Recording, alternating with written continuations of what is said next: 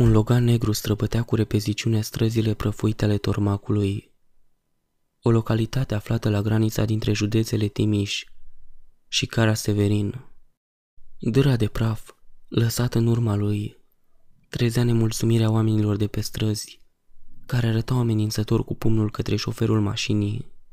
La un moment dat, aceasta opri în fața unei case dărăpânate de la marginea satului. Doi bărbați îmbrăcați în costume negre, purtând ochelari de soare, coborâră și intrară în curtea mică a casei. Priviră în jur. Curtea era plină de burieni, iar casa arăta de parcă nu o locuia nimeni. Sigur ai stă, casa asta pare părăsită, spuse unul dintre bărbați. Numărul 13, ăsta e, doar scrie pe poartă. Femeia vorbi ceva în ungurește, Tradus. Dar voi de ce intrați așa? Nu știți să strigați? Din grădină, stând înapoi a unui gard răpânat făcut din araci, stătea o femeie bătrână și urâtă ca vai de ea. Bărbații se uitară unii la alții, neînțelegând ce zice baba. Apoi, unul dintre ei vorbi cam de sus. Nu știm ungurește. Eu sunt Ioan Danea, el e Ovidiu, știu cine sunteți. Făcu baba. Rău faci că nu știu ungurește. Pe vremea mea, orice tânăr care se respecta, cunoștea toate cele patru limbi care se vorbeau în Banat. Română, maghiară, sârbă și germană. Să știți și voi că, mai întâi și întâi, aici a fost Uniunea Europeană de care se tot vorbește atât. Aici au fost mai întâi uniții europenii. Da, zise Ovidiu, Păi, noi am venit pentru că știu de ce ați venit. Căutați sursa. Cum îi ziceți voi? Um, banatica, nu? Cei doi erau din ce în ce mai uimiți. De unde știa baba de banatica? Acesta era un dosar strict secret, despre care doar oamenii din interiorul de AFB știau. Bătrâna trase la o parte gardul de araci și intră în curte. Apoi, se așeză pe un buduc ce sluja drept scaun. Era mică de înălțime, dar destul de grasă. Ședeți și voi pe unde puteți, le zise celor doi. Cei doi se uitară încurcați în jur. Unde să stea? Mai ales că erau în costume. Până la urmă, Ovidiu se așeză pe un alt butuc, iar Jean, pe o ladă de lemn pe care o întoarse cu fundul în sus. Am auzit despre dumneata că vezi lucruri Începu Jean. Depinde. De ce?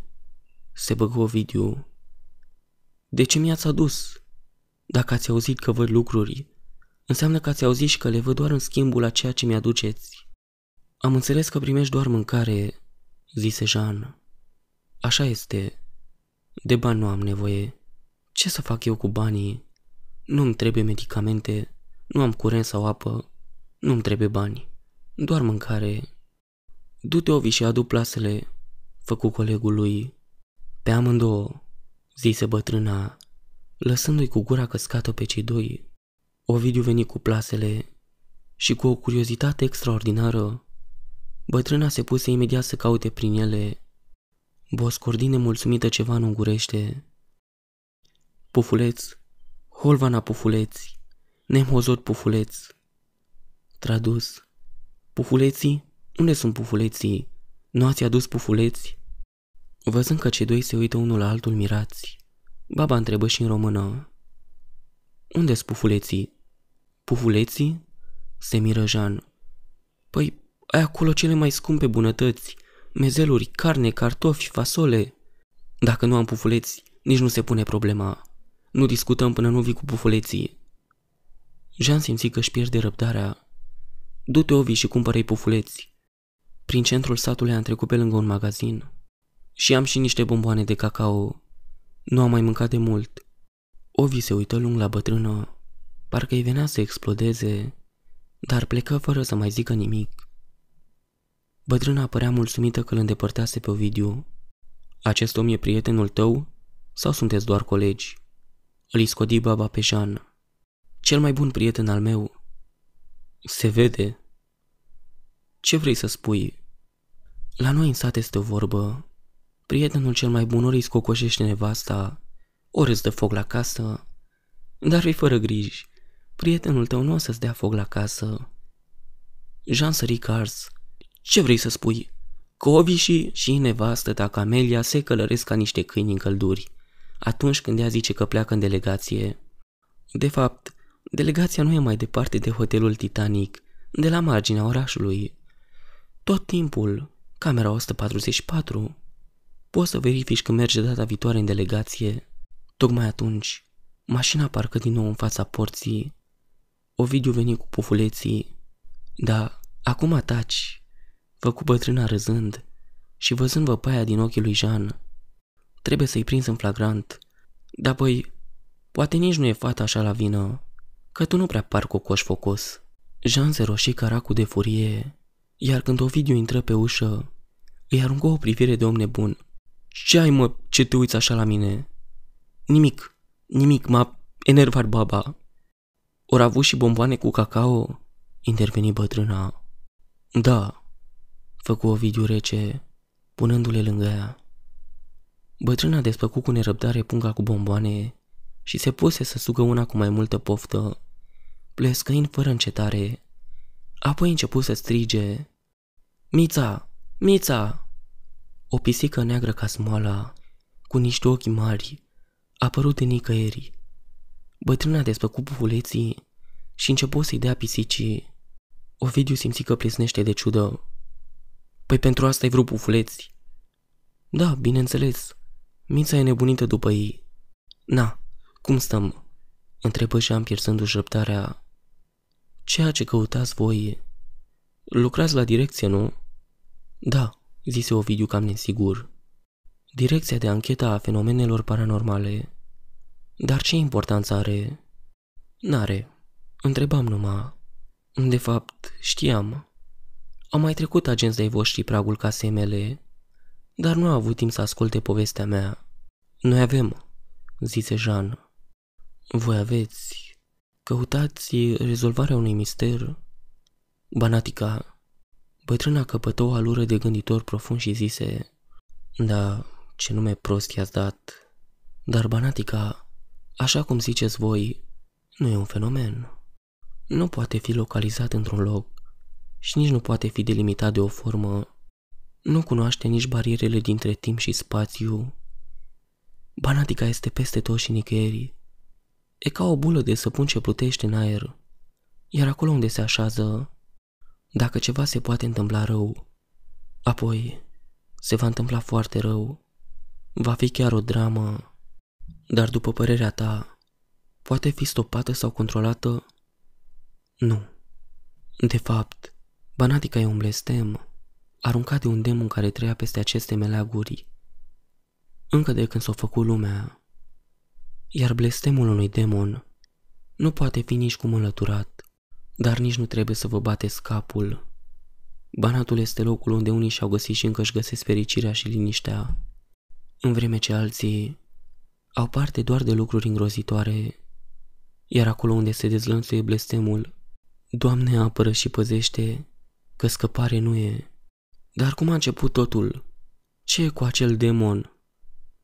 A, asta e o poveste veche. Dar, fiindcă mi-ați luat pofuleți, am să vă povestesc. Babaș își drese printr-o tusă glasul, apoi începu. Cu mult timp în urmă, pe meleagurile bănățene, trăiau getodacii și asta cu mult înainte de nașterea lui Isus. Pe vremea aceea, o mare parte din zona de câmpie a Banatului era invadată de apele râurilor. Banatul era o mlaștină imensă, locuită în partea de deal și de munte de către daci. Dacii din Banat erau organizați într-o puternică uniune tribală care se întindea între râurile Mureș, Tisa, Dunăre și Carpați. Dar, după cum v-am zis, partea de câmpie era puțin locuită de daci, din cauza mlaștinilor doar din loc în loc, pe câte o colină mai înaltă și mai ferită de ape, se mai ridica câte un cătun, dar și acesta, cu puțini oameni în el. În acea vreme, la Ganidava, reședința acelei uniuni de triburi, și care era doar un sat întărit de palisade, se prezentă o solie de gentaci, o populație formată de unirea dintre dacii și celții din nordul Panoniei. Solia era condusă de însă regina gentacilor, frumoasa și fermecătoare abilă. Regele Dac, al acestei uniuni, Danais, o primi cu mare pas pe regină și ținu mai multe zile de petreceri în cinstea ei. Apoi vrut să asculte ce vânt o aduce în țara lui. Regele o privea cu plăcere pe regina centacilor. Era frumoasă, cum el nu văzuse nicio femeie și părea numai bună pentru fiul lui. Abila îl trezi însă din contemplare și grăi pe un glas dulceag. O, mărite rege, mare necaz mă aduce pe meleagurile tale. Țara mea a fost greu lovită de urgia zeilor. Aceștia au trimis mai întâi asupra noastră o secetă năpraznică Apoi flăcările au înghițit toate pădurile noastre și noi a trebuit să fugim din calea lor. Și, ca și cum nu ne-ar fi bătut destul, au mai trimis și urgia războiului asupra noastră. Ați fost atacați? Întrebă curios Danais. Da, rege.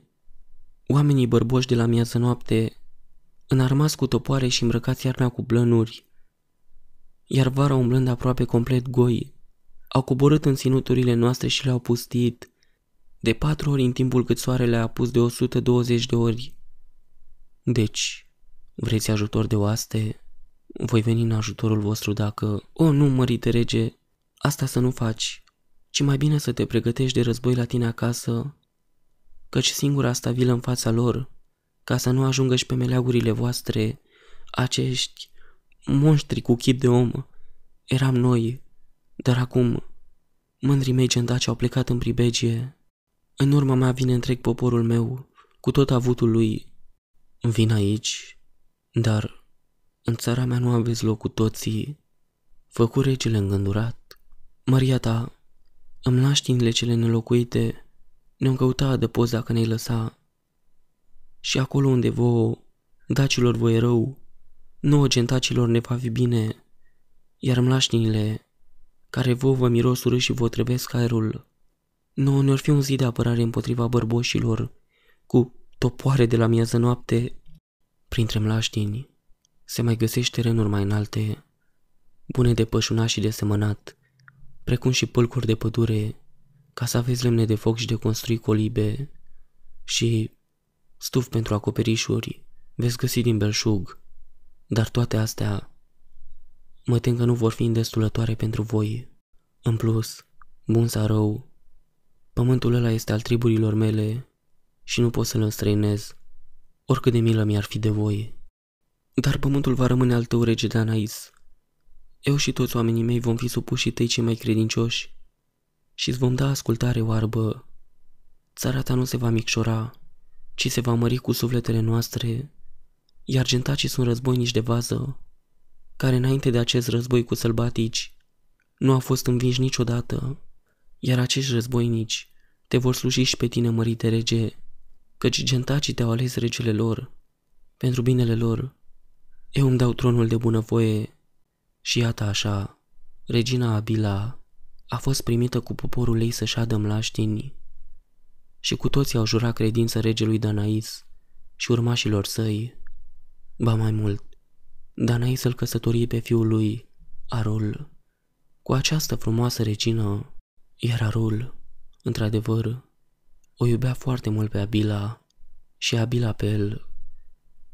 Anii trecură, Abila și Arul ridicară mlași din un oraș mare, făcut tot din lemn, locuit atât de daci, cât și de gentaci, numit Temis. Așadar, se instalaseră bine gentacii și își făcuseră locuințe trainice, doar că, din păcate pentru ei, regele Danais a avut dreptate, căci gentacii, cu toate ajutoarele primite de la dacii din zonele de deal și de munte ale Banatului, nu aveau destulă hrană pentru a trece iarna. Dar ei au găsit repede o soluție.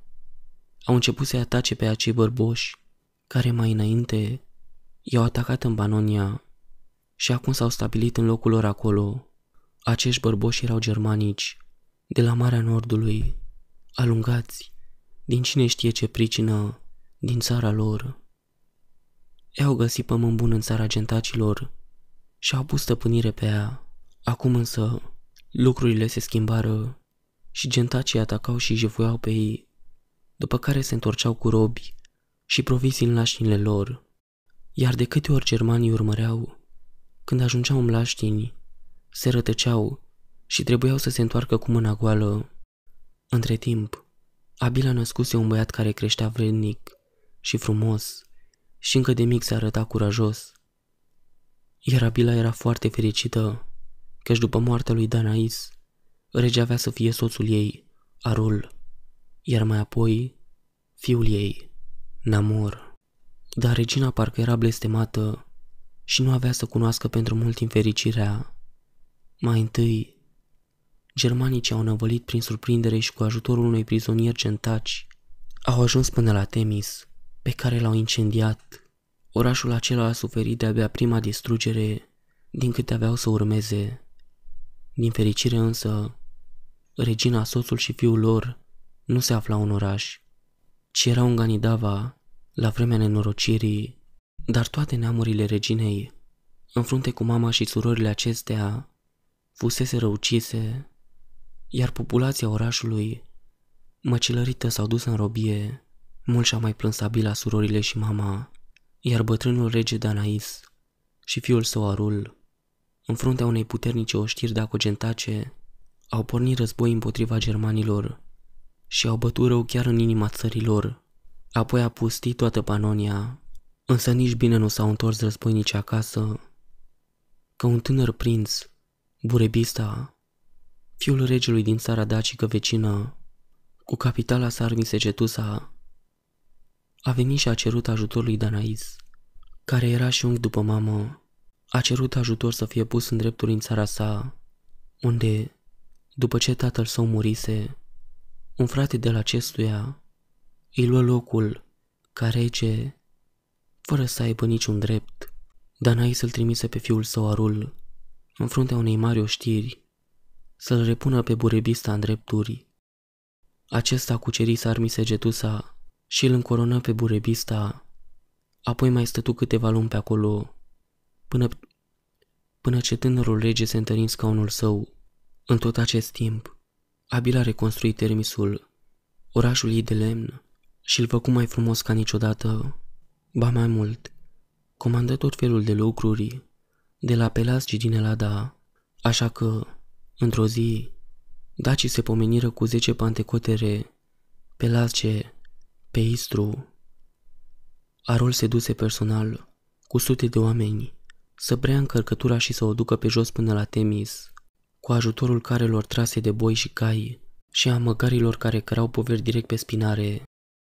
Ce s-a întâmplat acolo nu se știe cu siguranță, dar se pare că dacii și pelasgii nu s-au înțeles la preț și furioși că au bătut atâta drum de la ape de pomană printr-un vicleșug Pelagii l-au asasinat într-o noapte pe Arul, în timp ce acesta dormea în cortul său.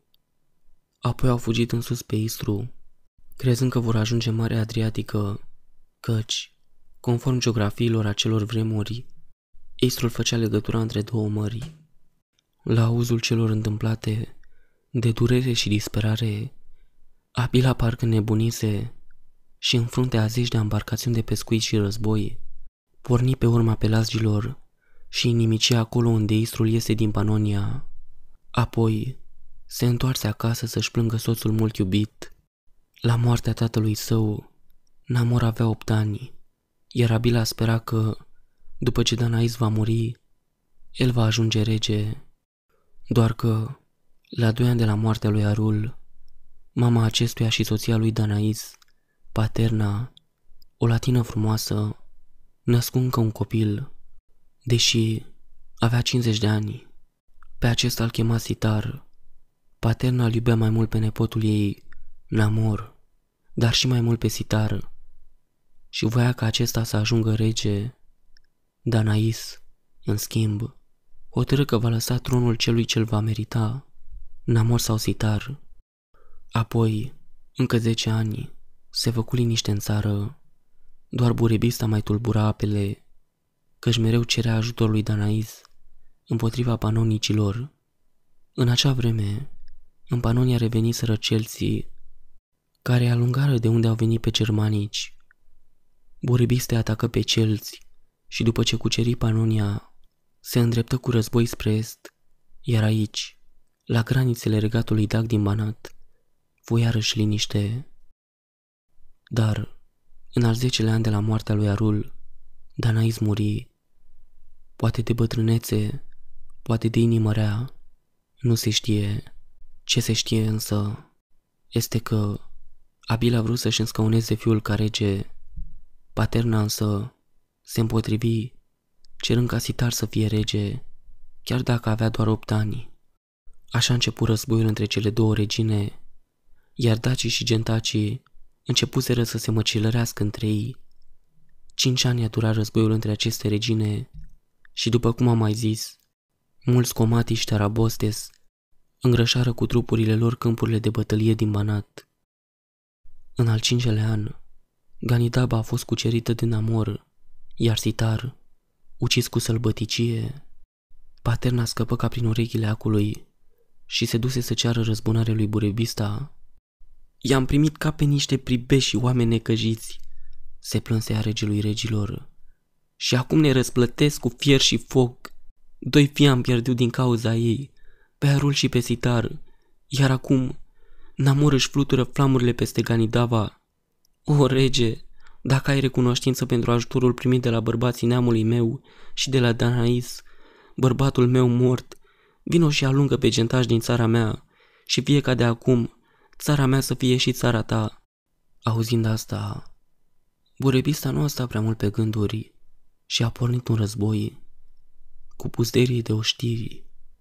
Se zice că în ziua în care forțele lui Burebista defilau pe suporțile sarmise getusei, plecând din nou la război, paterna, care se pare că era de viță nobilă romană și care se cunoscu cu Danais, în timp ce acesta își făcut studiile în Elada, mulțumită că strânise urgea asupra Abilei și a lui Namor, se aruncă de pe zidurile cetății și frângându-și gâtul, muri Namor, după ce cuceri Ganidava, reuși să unifice țara, așa că, în fața dacilor lui Burebista, se aflau acum atât daci, cât și gentaci, și nu erau puțin la număr.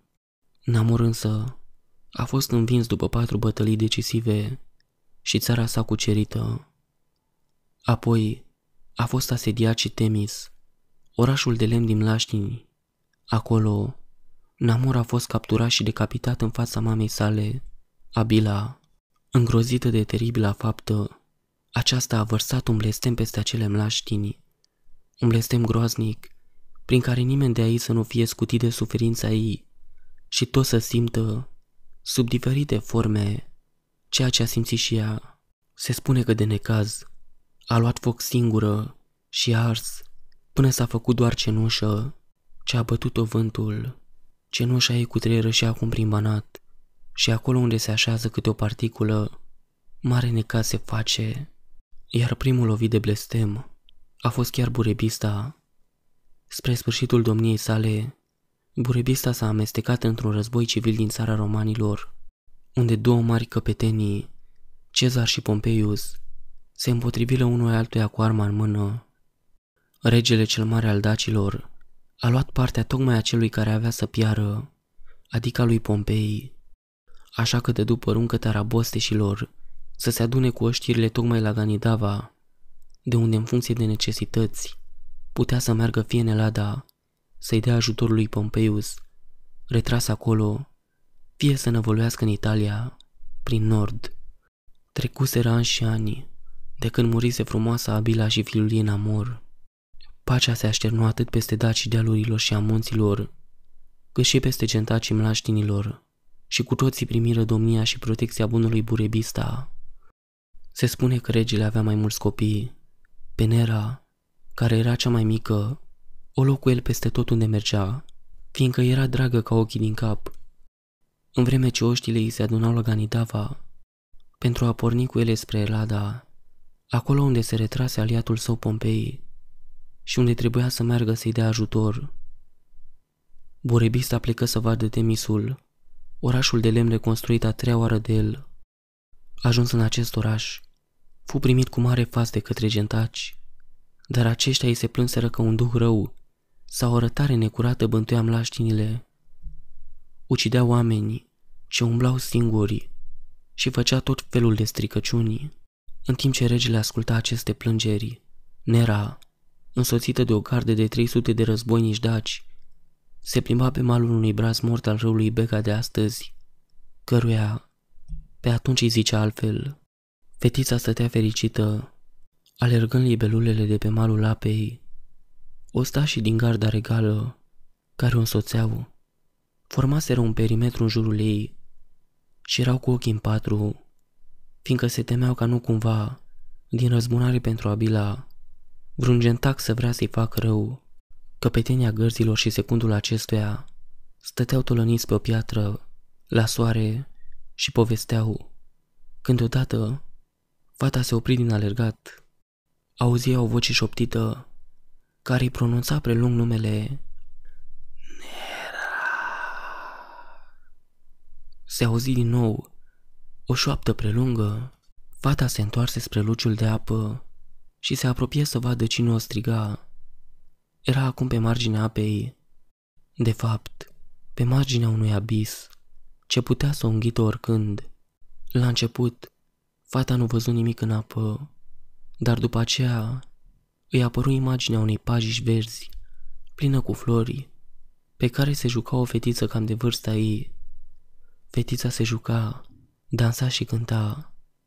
Nera o privi la început nedumerită, apoi fermecată de această fetiță cu care voia să se joace. Nera, vrei să te joci cu mine?" O întrebă fetița de pe pajiștea ce se vedea pe luciul apei. Hai să ne jucăm!" Gerula, căpetenia gărzilor, un dag masiv, de vârstă mijlocie, stătea de vorbă cu secundul său durasta. Cam o lună după socoata mea. Ce bine ar fi să întoarcă Maria sau oamenii înapoi până la arăturile de toamnă. Că hai că fânul, grâul și paiele le orcăra muierile în sat, dar de arat, ele nu pot ara cum trebuie. Da, apoi, eu zic că ne-om întoarce după ce l-om arunca pe Cezar într-o groapă. Asta dacă nu se retrage la Roma și va trebui să-l urmăm acolo după aia, să-l nimicim. Na, dacă o mere la Roma, nu ne mai întoarce până la primăvară. Zise Gerula gânditor, dar noi bai, ne-om apuca noi să ne arătăm ogoarele, dar om aduce cu carele destul greu din sara romanilor, ca să nu mai trebuiască să ne îngrijim de recoltă anul viitor. Gerula se opri îngrozit, o privea pe Nera stând pe marginea apei și deodată, parcă moartă, fata se prăbuși în apă, cu fața în jos, fără să schițeze măcar un gest. Nera! Începu să strige ca un disperat și aruncându-și armele cât colo, fugi spre apă, scăpând pe drum și de platoșă, dar Usta și ceilalți soldați, alarmați de strigătele căpeteniei, îl urmară, săriră toți în apa mare de un metru jumătate, poate doi, o căutară ore întregi pe fată, dar nu fu cu putință să o mai găsească. Se lăsă seara, dar căutările continuau. Gărzilor li se alăturară calnicii pe plute sau în bărci, care cercetau fiecare locșor al mlaștinilor, în căutarea fetei, ținând în mână făclii mari cu care să lumineze luciul de apă. Alții cu prăjini lungi scurmau fundul mlaștinii, în vreme ce alții cu prăjinii împingeau plutele pe apă și prin stuf, se întunecase de tot, iar regele ieșise să se plimbe pe meterezele unuia dintre zidurile de lemn ce înconjurau orașul. Mai mulți tarabostezi îl urmau, precum și garda sa personală, formată din zece ostași, cei mai buni din țară, căpetenia Temisului, tot o femeie, căci la Daci predomina matriarhatul, îl însoțea pe burebista, povestind cu acesta câte în lună și în stele, având grijă să nu aducă aminte de vremurile de tristă amintire din timpul reginei Abila, Regele nu aflase încă nimic despre dispariția vicei lui, așa că fu foarte mirat când văzu mii de făclii ce străluceau peste mlaștinile din jurul orașului. Ce se întâmplă? O întrebă el pe căpetenia Temisului. Nu știu, măria ta, răspunse femeia înclinându-se. Apoi trimise pe unul dintre consilierii ei să vadă ce se petrecea. Acesta se reîntoarse repede și șopti femeii ceva la ureche. Aceasta se făcu pământie la față și vocea a început să-i tremure. În niciun caz însă, ea nu era dispusă să-i dea regelui vestea cea cruntă. Ce s-a întâmplat? Întrebă burebista. Măria ta, cred că mai bine a merge la reședința măriei tale și să-l așteptăm pe Gerula acolo. Gerula? De ce? Unde e Nera? Fata mea? Întreba atunci pe Tarabosteș. Mergeți de vedeți și să nu-mi veniți fără ea și fără Gerula. Nobilii tău mai voiră să plece. Când a apărut Gerula pe metereze, îngenunchease în fața regelui, ținându-și coiful în mână. Măria ta, zise el de-abia auzit. Unde e fata mea? A... a dispărut. Burebista a crezut la început că Gerula glumește, însă, privindu-l atent, își dădu seama că supusului său nu i arta de glume. Inima a început să-i bată tare, de parcă voia să se rupă din el. Regele simțea că se năbușă, dar trebuie să se controleze. Încercă să se stăpânească cu un calm ce le dădea celorlalți fiori, fiindcă nu anunța nimic bun. Întrebă, cum a dispărut? Era 300 de ostași acolo. A căzut în apă măria ta. A căzut de pe malul râului, ca secerată de moarte. Taci! Îi ordonă regele urlând. Sunt vinovat, măria ta. Omoară-mă! Nu, cerula. Ai scăpat prea ușor. Ai vrea tu să te duci la Zamolxis și să petreci acolo și să o duci bine. Dar eu nu te omor. Se răstii regele și scosând sabia, îi dă urechile pe loc. Gerula stătea însă nemișcat, lăsând sângele să-i țâșnească. Îndurerat, regele îi zise, Du-te, am avut încredere în tine ca în mine însumi, dar mai dezamăgit. De azi înainte, să nu mai apari în față. Îmi cer iertare din nou, zise Gerula, stând încă în genunchi. Apoi scoase cuțitul de la brâu și se înjunghe în gât, după care, cu ultimele puteri, se aruncă peste metereze. Regele însă nici nu-l privi, ci își trimise nobilii jos în desișurile mlaștinii să caute după fica lui, vie sau moartă, zise el cu durere în glas, dar să mi-o aduceți. Ba mai mult, el însăși, cu cei zece oșteni ai săi, cei mai apropiați, coborâră cu o plută în inima mlaștinii pentru a căuta trupul fetei. Era cumplit de îndurerat regele, deși, la Daci, moartea era văzută ca fiind un lucru bun, adică un nou început într-o altă lume, dar burebista nu era încă pregătit să se desparte de fica lui. El nu știa ce era acolo, dar știa cu siguranță ce era aici. Era aici. Ne erau duse bine. Mai bine de așa nu se putea. Era aproape de dimineață, când cele două plute, care îl transportau pe rege și garda sa, ajunseră pe malul unei mici ridicături de pământ, în mijlocul căreia creștea o salce plângătoare, burebista și încă doi oameni cu văclii în mâini. Coborâră pe mal, dar nu găsiră nimic.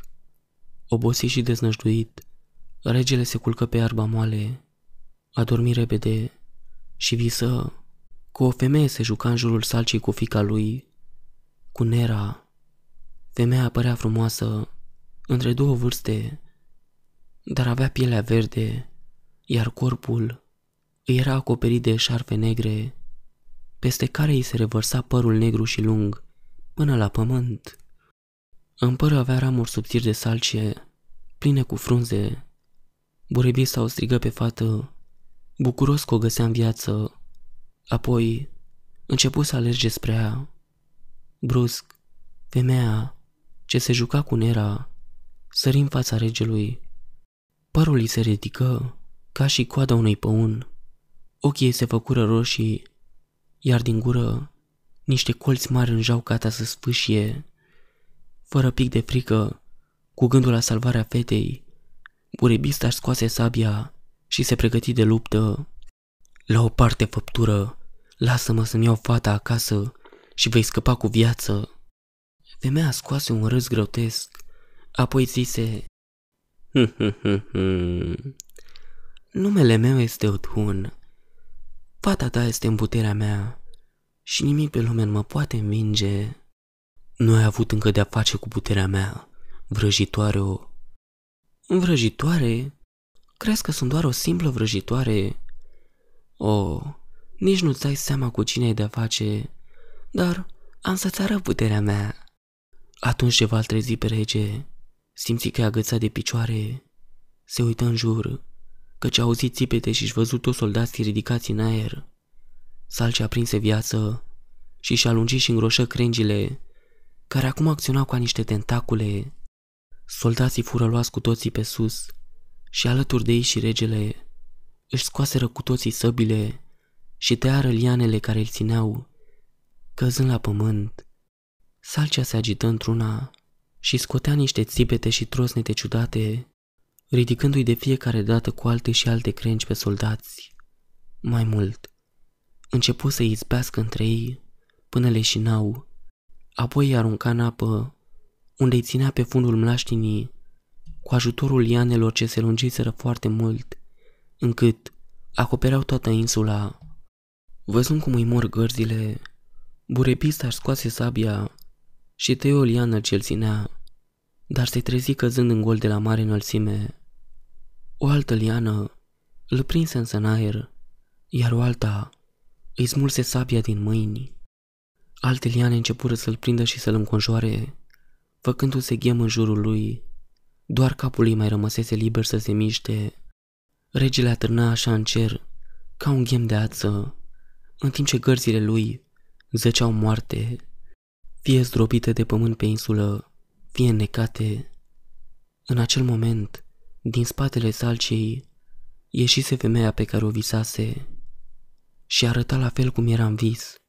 Liniștită și senină, aceasta se plimbă pe lângă salcie, puse mâna pe trupul gros al salciei, iar aceasta a început să se miște, ca și cum s-ar fi bucurat de atenția stăpânei. Apoi, femeia mai făcut câțiva pași linii, încet, și rupse o floricică ce dansa în lumina răsăritului de soare, căci se crăpase cam mult de ziua, iar acum de după munții din depărtare se ridica soarele, pe când nu existau nici daci, nici gentaci și de fapt nu existau oamenii. Vorbia, eu cutreieram aceste mlaștini. Apoi au apărut primii oameni. Pe unii am îndurat, dar pe cei mai mulți i-am alungat de aici prin fel și fel de mijloace. O parte și-a găsit sfârșitul în aceste pălți, dar erau oameni puțini și nu prea făceam eu griji din cauza lor.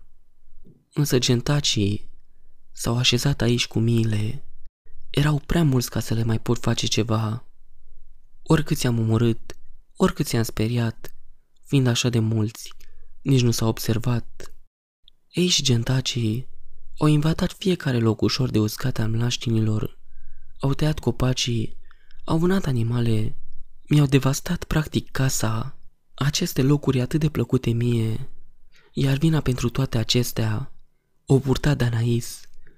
Și pe el l-am pedepsit groaznic, blestemele mele l-au ajuns de îndată și prin tot felul de nenorociri și a pierdut doi fii, soția, nepotul și nora. Dar tot degeaba, fiindcă gentacii nu au învățat nimic din toate astea. Apoi ai venit tu, rege al dacilor. Nu ți-a mai ajuns tot pământul pe care l-ai cuprins, ci ai venit și aici, îmi lași tinile mele, să cer partea puterii. Acum însă, fica ta cea mică, fica pe care o iubești cel mai mult, se află în puterea mea și de mine depinde destinul ei. Dă-mi înapoi, îți dau tot ce vrei. Și cam ce crezi tu, rege, că și-ar putea dori un demon de la un om? Nu ai tu nimic ce mi-aș putea dori eu. Sau poate că ai avea ceva. Orice, Utun, orice îmi ceri și îmi stă în putere, voi îndeplini. Vreau să-i alungi pe jentași din laștini. De fapt, nu.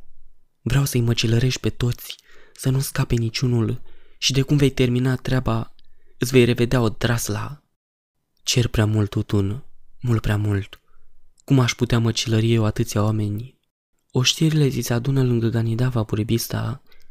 Nu te mai duce cu ele în Elada, ci lovește aici, în gentaci, scurt și fără milă. Apoi îți vei primi fata, doar așa o vei putea vedea din nou. Acum du-te și fă ce ai de făcut. Femeia a dispărut ca un fum, iar salcea își desfăcu ramurile și le aduse la lungimea normală și nu se mai mișcă deloc.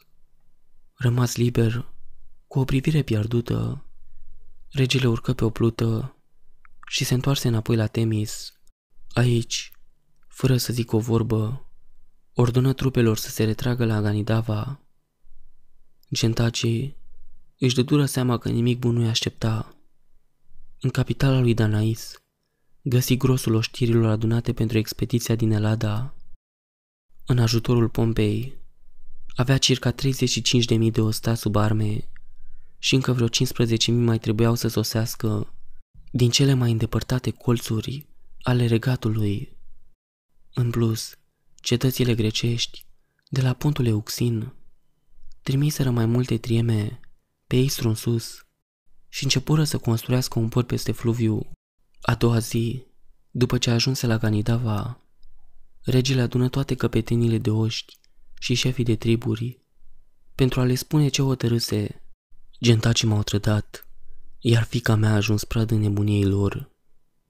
Făcu burepista, neîndrăznind să le spună că a vorbit cu un demon, fiindcă, poate, l-ar fi considerat nebun când i-am găsit pe cei vinovați de dispariția fiicei mele și am vrut să-i pedepsesc.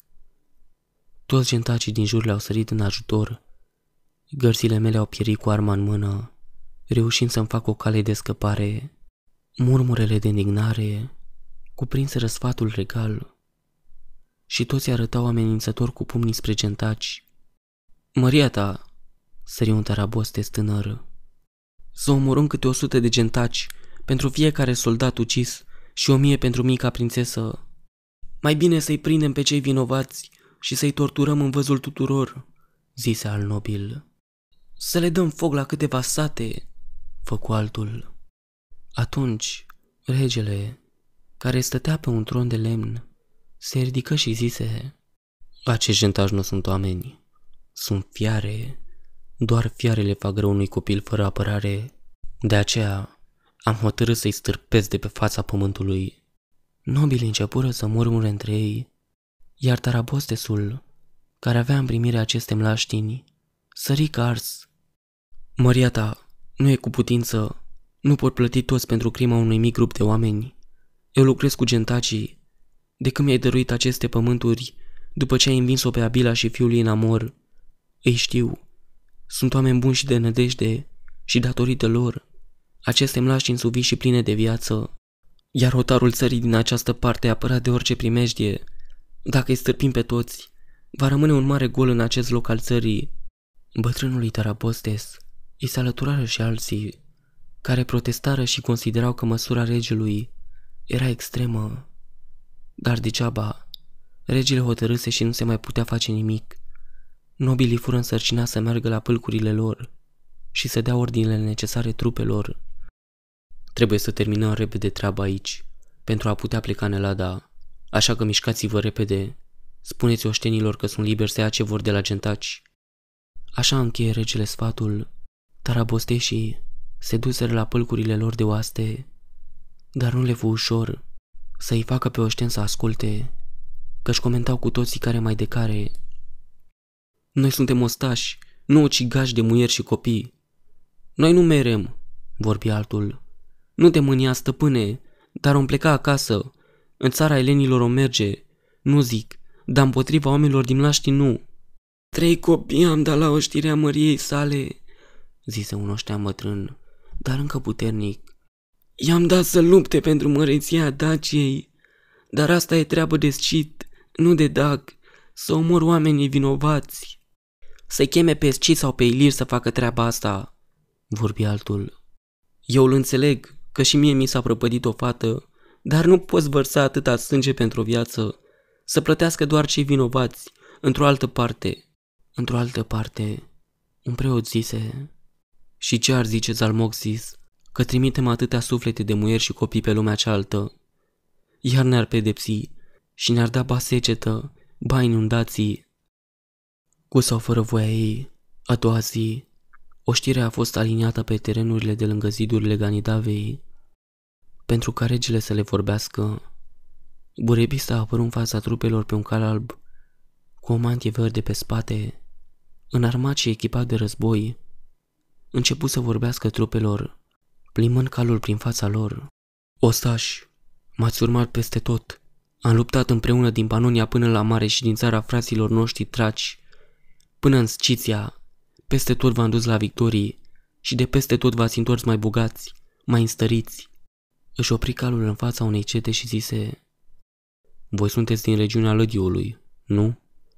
Da, măria ta, spuse comandantul cetei. Tu ești Guia, nu? Da, măria ta. Răspuns acesta foarte mândru, că regele îl știa. Voi, dacii din ținutul lădiului, ați intrat primi în cetatea Nodea, în Panonia, conduși de Guia, iar voi, cei din Tulea, ați călcat primii în Sciția, iar voi, cei din Taruzi, i-ați capturat pe Artintorix, regele celților de apus, iar voi, cei din Sangidava, ați sărit în ajutorul meu în bătălia de la Jarda, când era cât pe ce să fiu omorât, sau mai rău, să fiu luat prizonier. Și pentru toate acestea, eu v-am mulțumit și v-am lăsat să luați toată prada de război, păstrând prea puțin pentru mine ăștia rabosteși. Așa este sau nu? Strigând în cor, oștirea îi răspunse că da, iar burebista continuă, pentru că m-ați urmat. Zamolxis vă va răsplăti cum se cuvine, dar acum, comatii, vă cer poate cel mai greu lucru pe care vi l-am cerut vreodată. Vă cer să mă urmați în laștini și să mă ajutați să-mi fac dreptate și să stârpesc un neam de fiare cu chip de om. Îi vom zdrobi pe gentaci. Oamenii tăcură. Nimeni nu zise nimic. Regele își dădu seama că nu erau favorabili, așa că continuă. Veniți după mine în laștini și tot ce găsiți acolo puteți lua să duceți acasă, iar ce vă pot spune este că gentacii au multe vite. La auzul acestor vorbe, oștenii începură să se mai încălzească cu gândul la prada ce urma să o captureze. Dacă totuși, Evreunul care nu vrea să mă urmeze în acest război, continuă burebista, nu are decât să se întoarcă acasă de unde este și să nu mai vină niciodată la o știre, să stea acasă cu muierile, să facă mâncare și să are pământul. Acestea erau vorbe de o cară și de rușine să nu fie considerat laș. Nu se grăbea nimeni să rupă rândurile, chiar dacă mulți se gândeau cum să facă să nu-l urmeze pe rege. Totuși, un oștean mai în vârstă ieși în față și strigând, zise, Eu, măria ta, te-am urmat în peste 30 de bătălii și am bătut țara de la munții din răsărit, din țara celților până la pont și din Tracia până în Sciția și niciodată nu am zis nu. Și am tare multe urme pe trup, semn al curajului meu, că nu m-am ferit de luptă sau de primejdie. Dar eu sunt oștean măria ta și acum nu te pot urma, căci am acasă muiere și copii.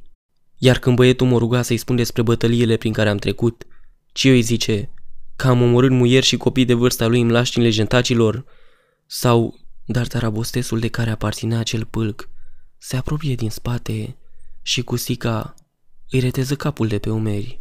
Cer iertare pentru el, măria ta, zise acesta. L-am trimis la Zalmoxis, căci aici a pierdut nădejdea din lume. Acum și-o găsi odihna.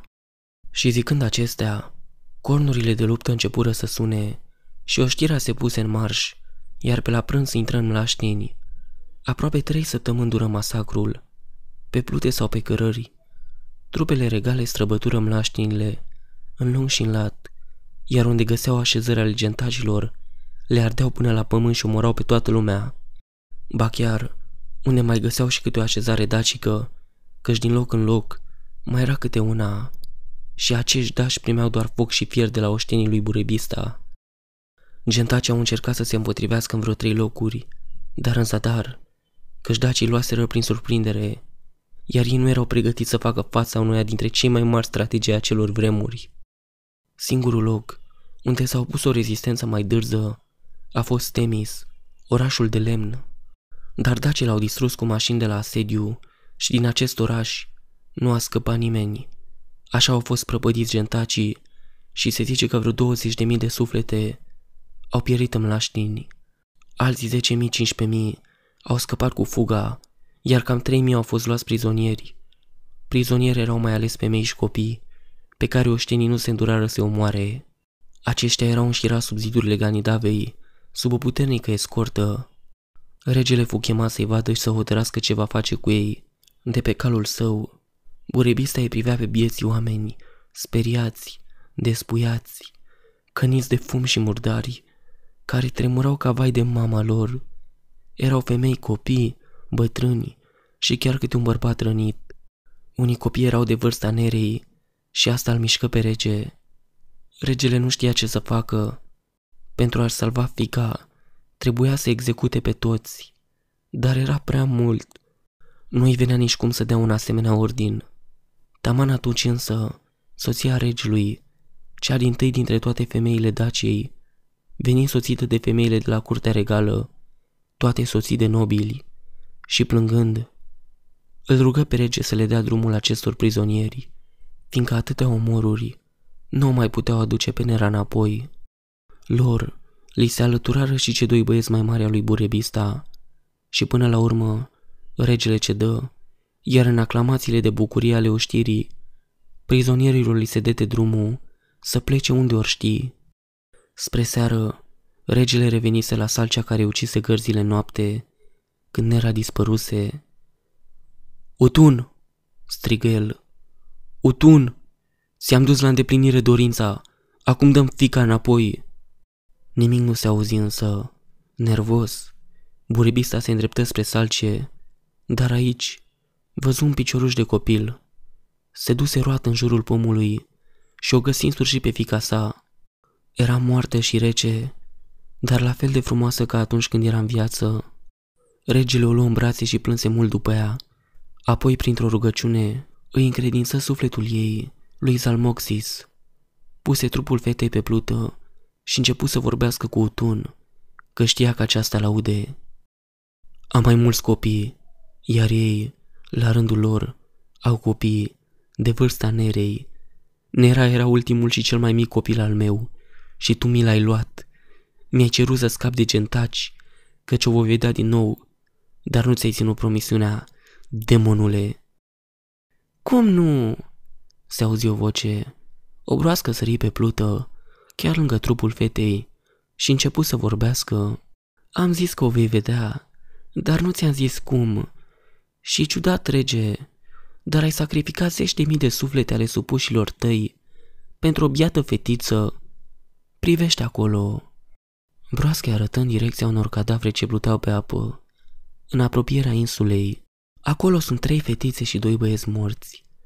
Toți sunt de vârste apropiate fetei tale și au fost omorâți de oștenii tăi, la porunca ta. Aș vrea să mă lămurești și pe mine. Cu ce sunt ei mai prejos decât fica ta?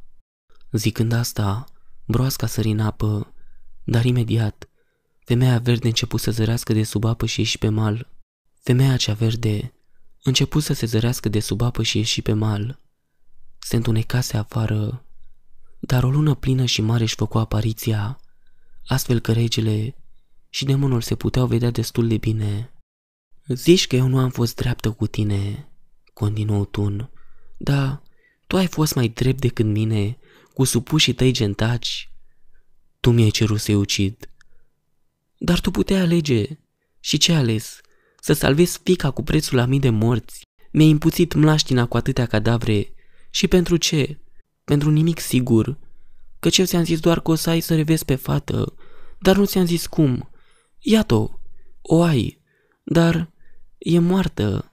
Poate acum vrei să zici că sunt răul întruchipat, un demon ce te-a nenorocit. Da, eu sunt un demon pentru tine, dar tu ești un demon pentru miile de mame cărora le-ai ucis copiii, pentru miile de soți cărora le-ai ucis soțile, pentru miile de copii cărora le-ai ucis părinții. Burebista nu mai îndură și sări de pe plută direct la gâtul femeii verzi. Salcea brusc prinse viață, iar crengile ei la apucară pe rege și îl trântiră la pământ. Burebista simțea că explodează venele de furie și se hotărâ să se răzbune. Trebuia să fie ceva la care demonul ținea și dacă afla ce, ar fi putut să o rănească la fel de tare cum l-a rănit ea pe el. Așa că zise, ce știi tu despre suferințele acestor oameni și despre ale mele? Ești doar un demon rece, ce nu are nimic drag în jurul lui. Ești fără suflet și nu ai cunoscut niciodată dragostea. Nu ai un lucru de preț pe care să-l iubești, nu ai ceva după care să tânjești sau să suferi. O, rege, habar nu ai. Am și un copil la care țin ca la ochii din cap. E un copil al naturii, născut din mine și nimic. E o sămânță a mea și a vântului. Privește această salcie, ea e copila mea. Și iubesc cum cred că tu nu ai iubit niciodată pe nimeni. În seriile lungi de iarnă, sau în cele scurte și calde de vară, povestind câte în lună și în stele. În timp ce vorbea, Utun se apropie de salcie și început să-i mângâie tulpina scorțoasă, ceea ce a făcut salcea să se gudure de plăcere, ca o pisică când e alintată de stăpân. Demonul continuă. Iar fata mea, deși stă doar aici, are tare multe să-mi zică despre lume, căci păsările, ce poposesc în crengile ei, îi povestesc despre tot ce au văzut în zborul lor. De aceea, rege, știu ce e iubirea de mamă. Regele tăcu, nu mai zise nimica și plecă, începând să pună pluta în mișcare cu o prăjină lungă, atât mai aruncă doar peste umăr. Atunci, dacă știi ce e iubirea, ar trebui să știi ce înseamnă să te pui cu un părinte ce-și iubește copiii. Apoi, dispăru noapte. A doua zi de dimineață, sute de soldați daci, înarmați cu topoare, își făcură apariție în apropierea insulei cu salcea. Regele le dase o poruncă ciudată, să taie salcea în două, dar să meargă mai multe pâlcuri și să fie înarmați până în dinți. Toți râseră de burebista și făcură glume între ei, să fie cu băgare de seamă, să nu înghită pomul. Dar, când coborâră pe insulă, văzură că nu era treaba așa de ușoară cum crezură. Salci aprinse viață și încercând să se apere, omorâ pe mulți dintre daci, dar până la urmă, croindu-și cărări cu sicele printre crengile ei, ce se lungiseră și se îngroșaseră, dacii reușiră să ajungă la tulpină și topoarele se puseseră să muște din corpul gros al salciei. Atunci, aceasta a început să scoată niște sunete nefirești, ca un fel de mormăieli groase și grave. Spre seară, demonul acelor mlaștini, Utun, veni să-și vadă copila și atunci văzu grozăvia. Salcea era prăbușită la pământ, tăiată în două. Nervi, ură, disperare, toate o cuprinseră pe rând și Utun își sfâșie carnea de pe ea de disperare. Apoi început să fugă prin laștini, mai repede ca vântul, încercând să găsească vreo urmă de burebista sau daci.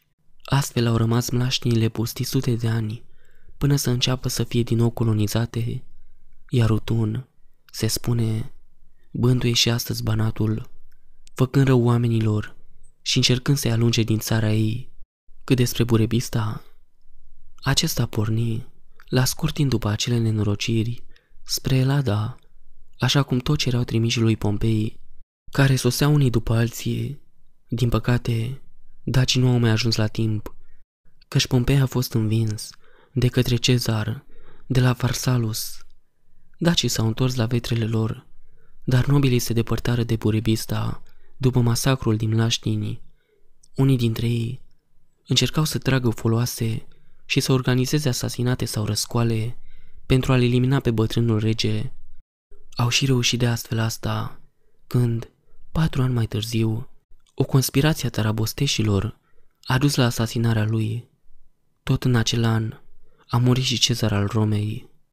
Tinerii agenți ascultară povestea fără să scoată o vorbă. Ba, o video și o înregistră pe reportofon, când, în sfârșit, baba termină de povestit, Jean stătu o clipă pe gânduri, apoi zise Foarte interesantă povestea ta, dar știi ce? Nu e decât o poveste. Istoria nu a consemnat asemenea lucruri. Deci, de unde să le știi tu? Apoi, Namor, Arul, Danais, nu sunt nume dacice, poate doar Danais. Acestea sunt numele pe care le purtau dacii din Banat în acele vremuri și Burebista a fost un conducător viteaz și deștept al dacilor. Făcu Ovidiu, nu ar fi recurse la asemenea masacru. Așa este, dar durerea și disperarea, sentimente cu care se juca demonul, l-a făcut pe Burebista să ia acea decizie disperată și sângeroasă. Și de unde știi toate astea? Fiindcă le-am văzut. Cum? Făcu Jean sceptic. Bătrâna se ridică brusc de pe scaun și cu o repeziciune uimitoare își așeză mâinile pe capul lui Jean și strânse tare. În acel moment, tânărul a avut parte de sute de viziuni în doar câteva secunde. Disperat, agentul se smulse de pe locul pe care stătea și se îndepărta șocat de bătrână. Apoi, ținându-și a plecat capul între mâini, începu să schimonosească. Ce-ai făcut? Mă doare capul îngrozitor, ce-ai făcut?" Așa a plecat cum era, scoase pistolul și îl îndreptă spre babă. Ovidiu, care asistă în mărmuri la toată scena, își dădu de-abia atunci seama de situație și se așeză între cei doi. Jean, calmează-te, lasă arma jos, te rog. Vrăjitoarea naibii, ce mi-ai făcut? Îmi explodează capul. Ți-am arătat vedenile mele, chinurile mele.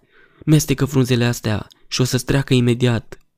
Tânărul o două frunze și le băgă repede în gură. Apoi, ca prin minune, se calmă. Asta e tot ce v-am putut spune, zise bătrâna foarte tristă.